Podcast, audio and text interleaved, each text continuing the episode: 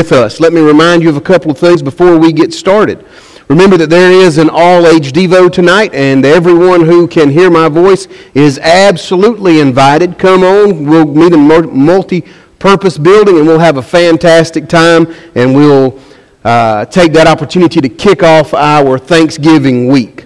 And also, just a reminder for you, there will be a new class beginning in the auditorium next Sunday morning, and I will have an opportunity to, to teach that class. So if you'd like to attend that, uh, I would be more than welcome to have you there with us.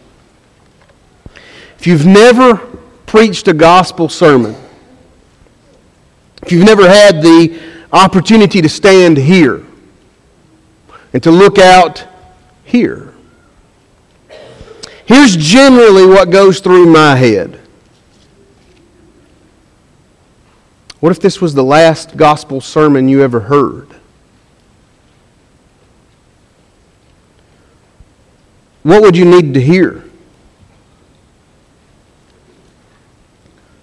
What would I be able to stand before God and give an account and say, I did everything I could?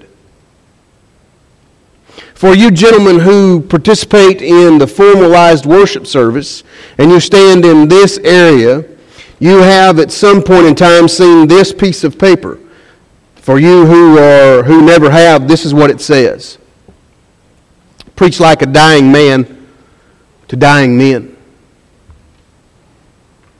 Not only what do you need to, to hear in that final gospel sermon, but what if this was the last one I preached? What do I need to say?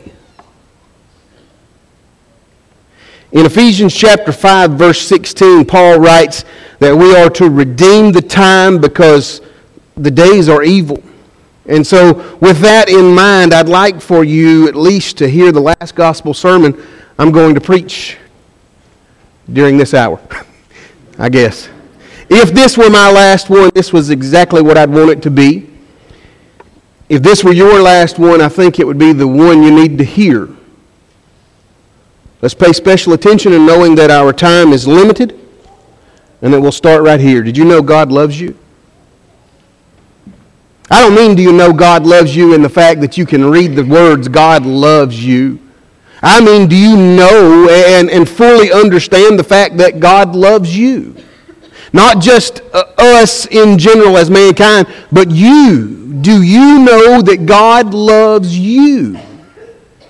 You know, you start in Genesis chapter 1 and 2 and 3 and begin to see uh, all of the things that God provides for us simply because He loves us. We can look around and see nature that's provided for us because God loves us. We can see in Genesis chapter 2, God has provided for mankind the institution of marriage because He loves us. We can look in Daniel chapter 4 and verse 25 and see God institutes the institution of government because God loves us. We can see in, Gen- in uh, Acts chapter 2 where God institutes the church because God loves us.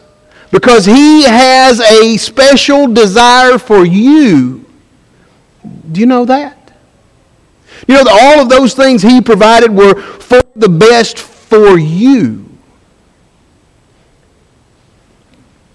And that God loves you. In uh, John chapter 3 and verse number 16, probably the most famous verse uh, in the Bible due to the NFL. You know, every time you see the NFL end zones, you see the sign John 3.16. And it says this, For God so loved mankind, so loved the world. He loved us in such a way that he was willing not only to provide for us physically, emotionally, spiritually, he wants to redeem us back to him. Do you understand that God loves you? Not just me, and not just you but do you understand that God loves you? This one who created all the things that we see, all the things that, that we cannot see, all the things that we know, and, and all the things that we don't have a clue about, has decided to make us, mankind, as the crowning jewel of his creation. Because he loves you. If God did not love us, He would not have told us about Himself.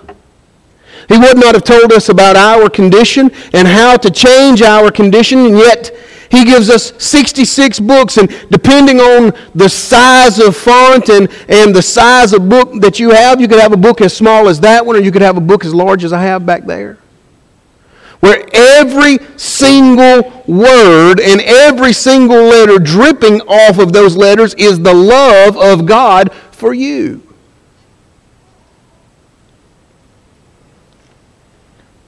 Why was that world destroyed in Genesis chapter 6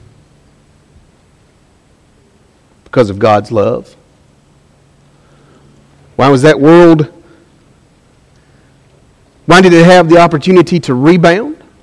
Because of God's love. Why are you sitting right here, right now, in the state we live, in the country in which we live, with the freedoms that we have? Because God loves you. You may look at this particular slide and perhaps you say, I already know that. And I hope that you do. But I need you to understand out of all of these slides, this particular one probably is the most important. Because if you don't fully understand this one, you'll never get the rest.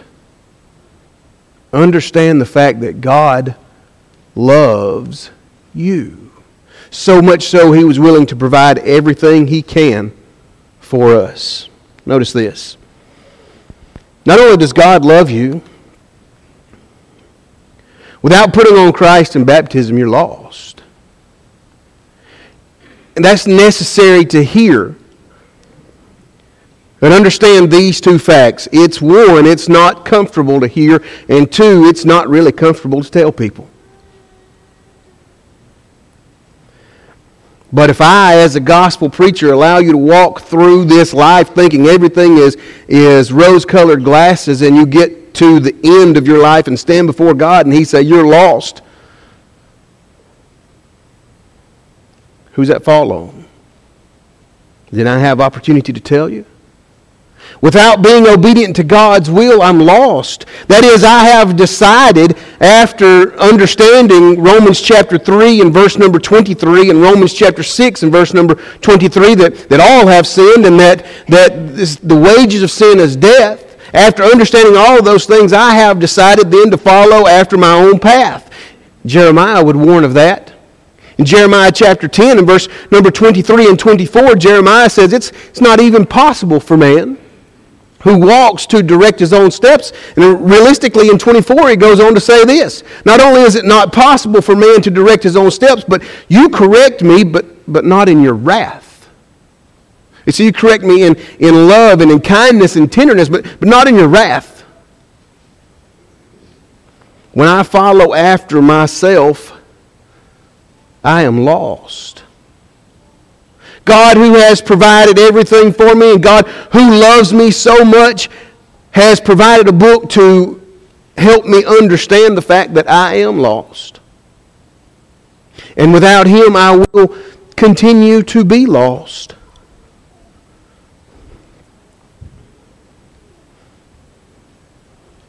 The first slide was probably the most important. The second slide is probably the most difficult. Because I'm going to have to look at myself and put my life up against the standard of God's Word and say, I am lost. I find myself in violation of God's will. Something must change, but but what? How? How can a God who is perfect in every way and provided everything for me uh, because of my choices, how do, do those things change? How is it possible? Well, here it is. According to Galatians chapter 4, verses 4 and 5, the way things change is the fact that Jesus died for you. Galatians chapter 4, beginning in verse 4, Paul the Apostle is inspired by God and he writes that in the process of time, God sent forth his Son, made of a woman, made under the law. Verse 5 to redeem us back to him as sons, as, as joint heirs with Jesus. What a beautiful phrase. There, there are several phrases within the New Testament teaches us about the saving power of Jesus and his blood and the, the plan of God and how that is beneficial to man. But this particular phrase, joint heirs with Jesus, gives us a, a, a different view of how deep the love of God is and how resounding the uh, reward of heaven truly is. We see things like um, city of gold, the, the eternal home of God.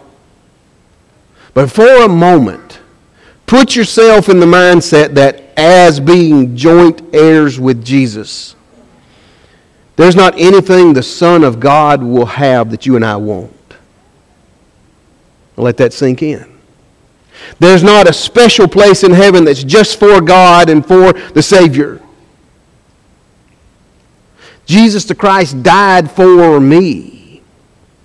We spent an hour this morning in our class looking at different places that, that could possibly have been on the trail of which where Jesus was as he was going to that crucifixion.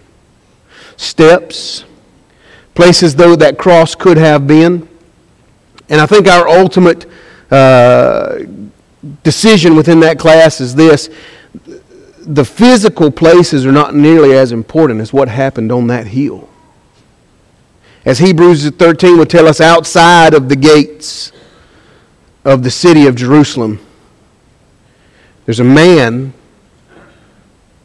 not just a man, but the only guiltless man to ever walk on this earth. And we, with wicked hands, took and we affixed him to a cross. And we killed him.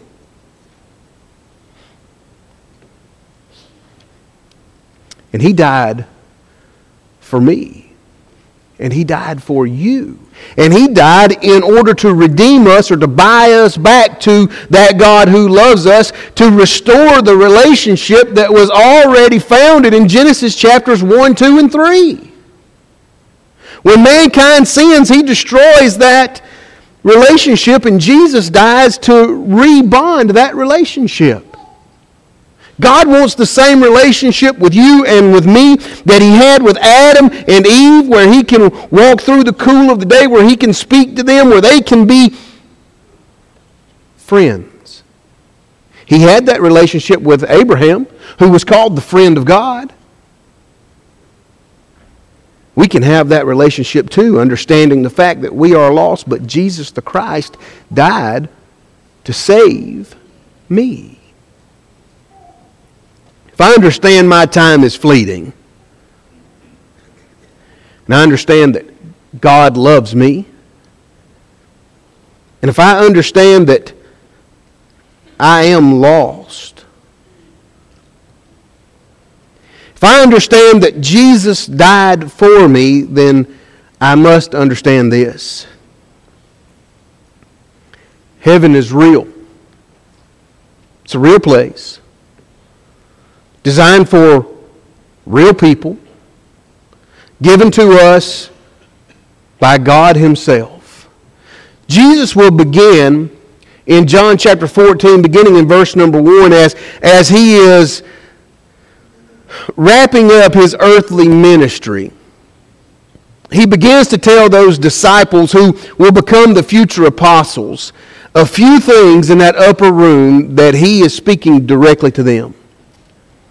And he said, Let not your heart be troubled. You believe in God, believe also in me. And realistically, in verse 1, uh, if we understood the, the language correctly, he would say more accurately, Since you believe in God, believe in me also. Why? Because I am that Son of God. In my Father's house are many rooms. If it were not so, notice this phrase, I would have told you. Jesus wasn't here playing games and, and, and selling fantasy stories. He said, if that weren't true, I would have told you. I go to prepare a place for you. If I go and prepare a place for you, I will receive you into myself, that where I am, there you may be also. Thomas, one of the twelve there, has a difficult time with that. And he said, We know not whither thou goest. How can we know the way? And Jesus said, I am the way. I am the truth. I am the life. And no man cometh unto the Father but by me. What an interesting statement about heaven. No man goes to heaven and sees that Father unless they go through that sacrifice of Jesus the Christ. And he says that place is as real as it can be. And as a matter of fact, I've got a little work to do when I go back. Now, how long does it take to prepare heaven? I don't know. What's he going to do? I don't know. When will it be done? I don't know. I hate to, to make this statement, but I guess I will. I guess it will be done when it gets finished, and it'll be ready when it's, when it's ready. I know exactly the day it'll be ready, as a matter of fact. You can go ahead and write this down. It will be ready when Jesus returns. And heaven is real and it's available for you. Not just some sort of idea of those characters within the Bible who were so great and only the ones that are found in Hebrews 11. It's not just for them. Heaven is designed for you. And just as much as heaven is real, so is hell, which is a place not designed for you. As a matter of fact, Jesus would say in John, uh, uh, rather Matthew chapter 25, the latter portion of that particular uh, chapter, around verse 36 through 46, that the uh, place known as hell is designed for the devil and his angels. For those who have been opposed to the very will of God, those who would try to strong arm God. That hell is not designed for mankind, but it's designed for those who would follow after the devil.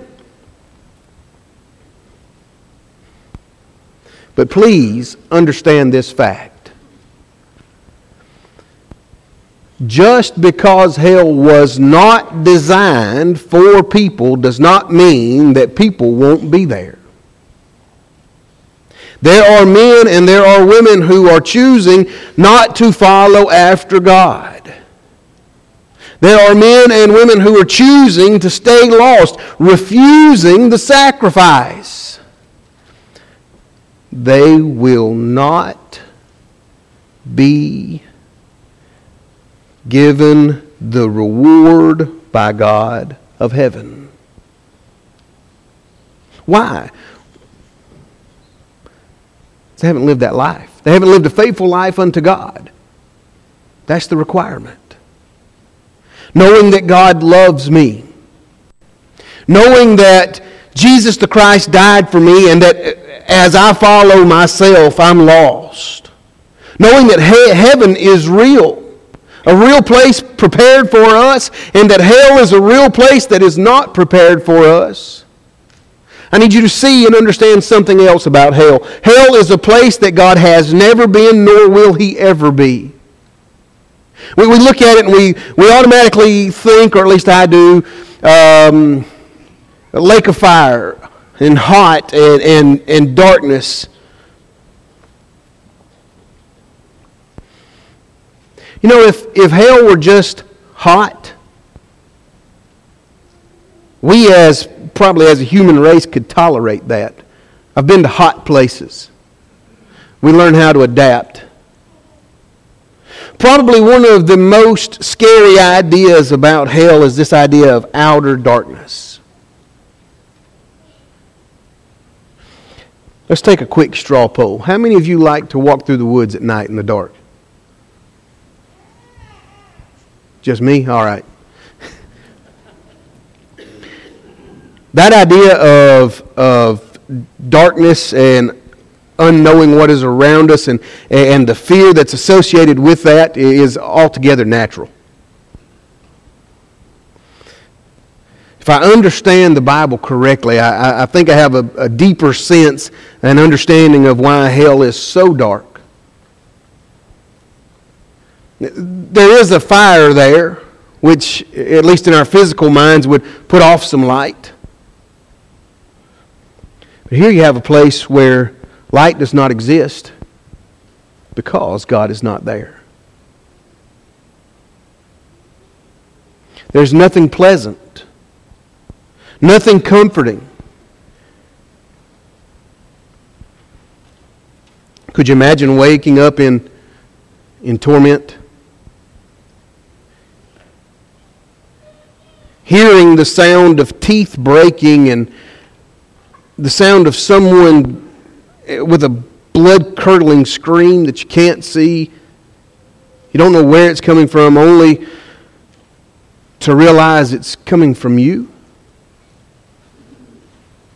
A place of loneliness and isolation. A place where God is not and nor will He ever be. A place that's permanent, just like heaven. If I understand those things, I need you to understand time will soon be over.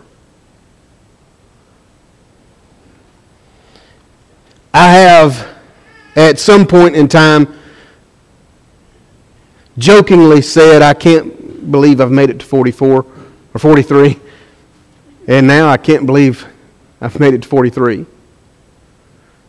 If I live the average span of an adult, I have less years to go than I had already. Which doesn't seem possible, but I guess. You know what that means? Time is swiftly passing. You know what that means? I have less time now than I did yesterday. That means that I and you are hurling toward eternity while the minutes are long and the years are fast. It means one day I am going to stand before God, and time for me, if not for all of humanity, will be over.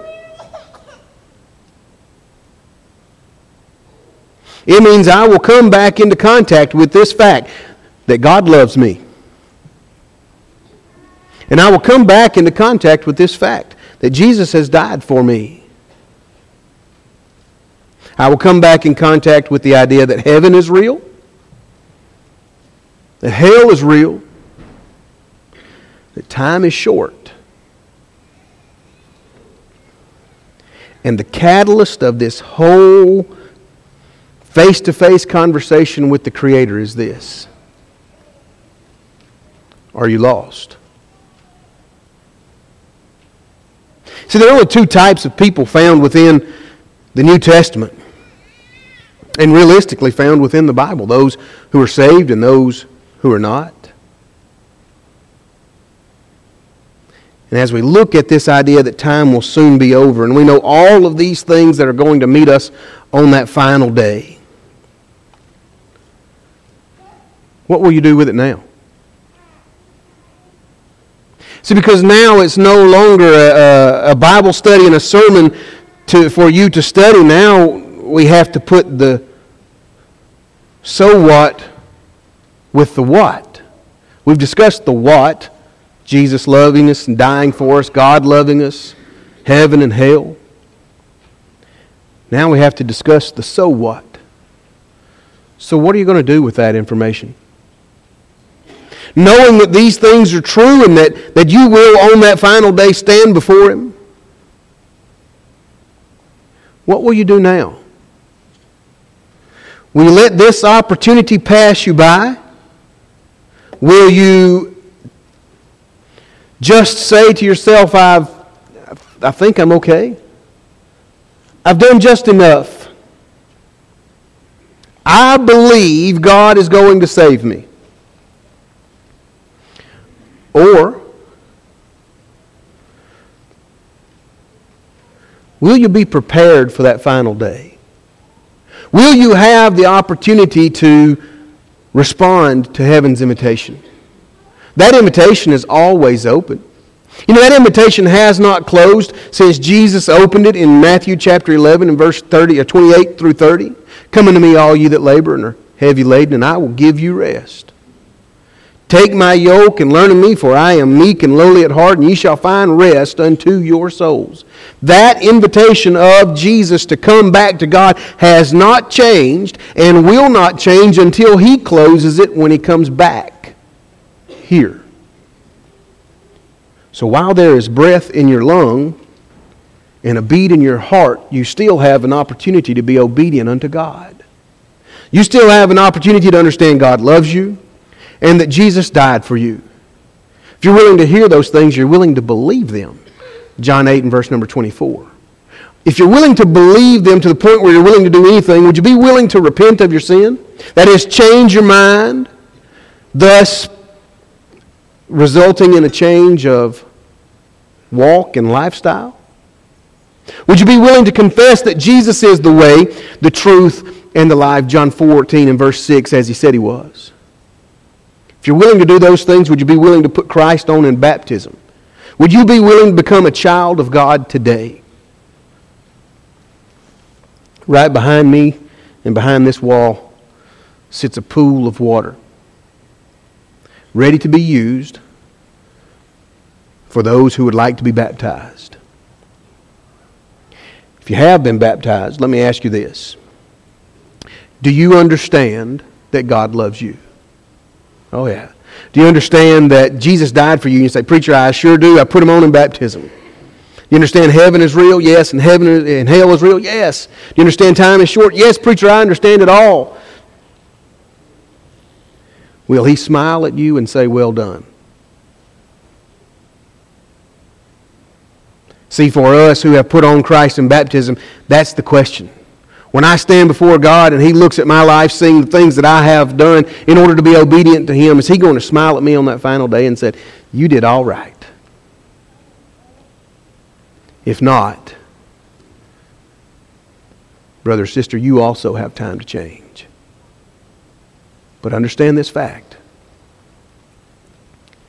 time is swiftly passing and it's time for us to redeem the time because those days are evil. If we can help you in any way, we beg that you come right now while we stand and sing for your encouragement. Softly and tender.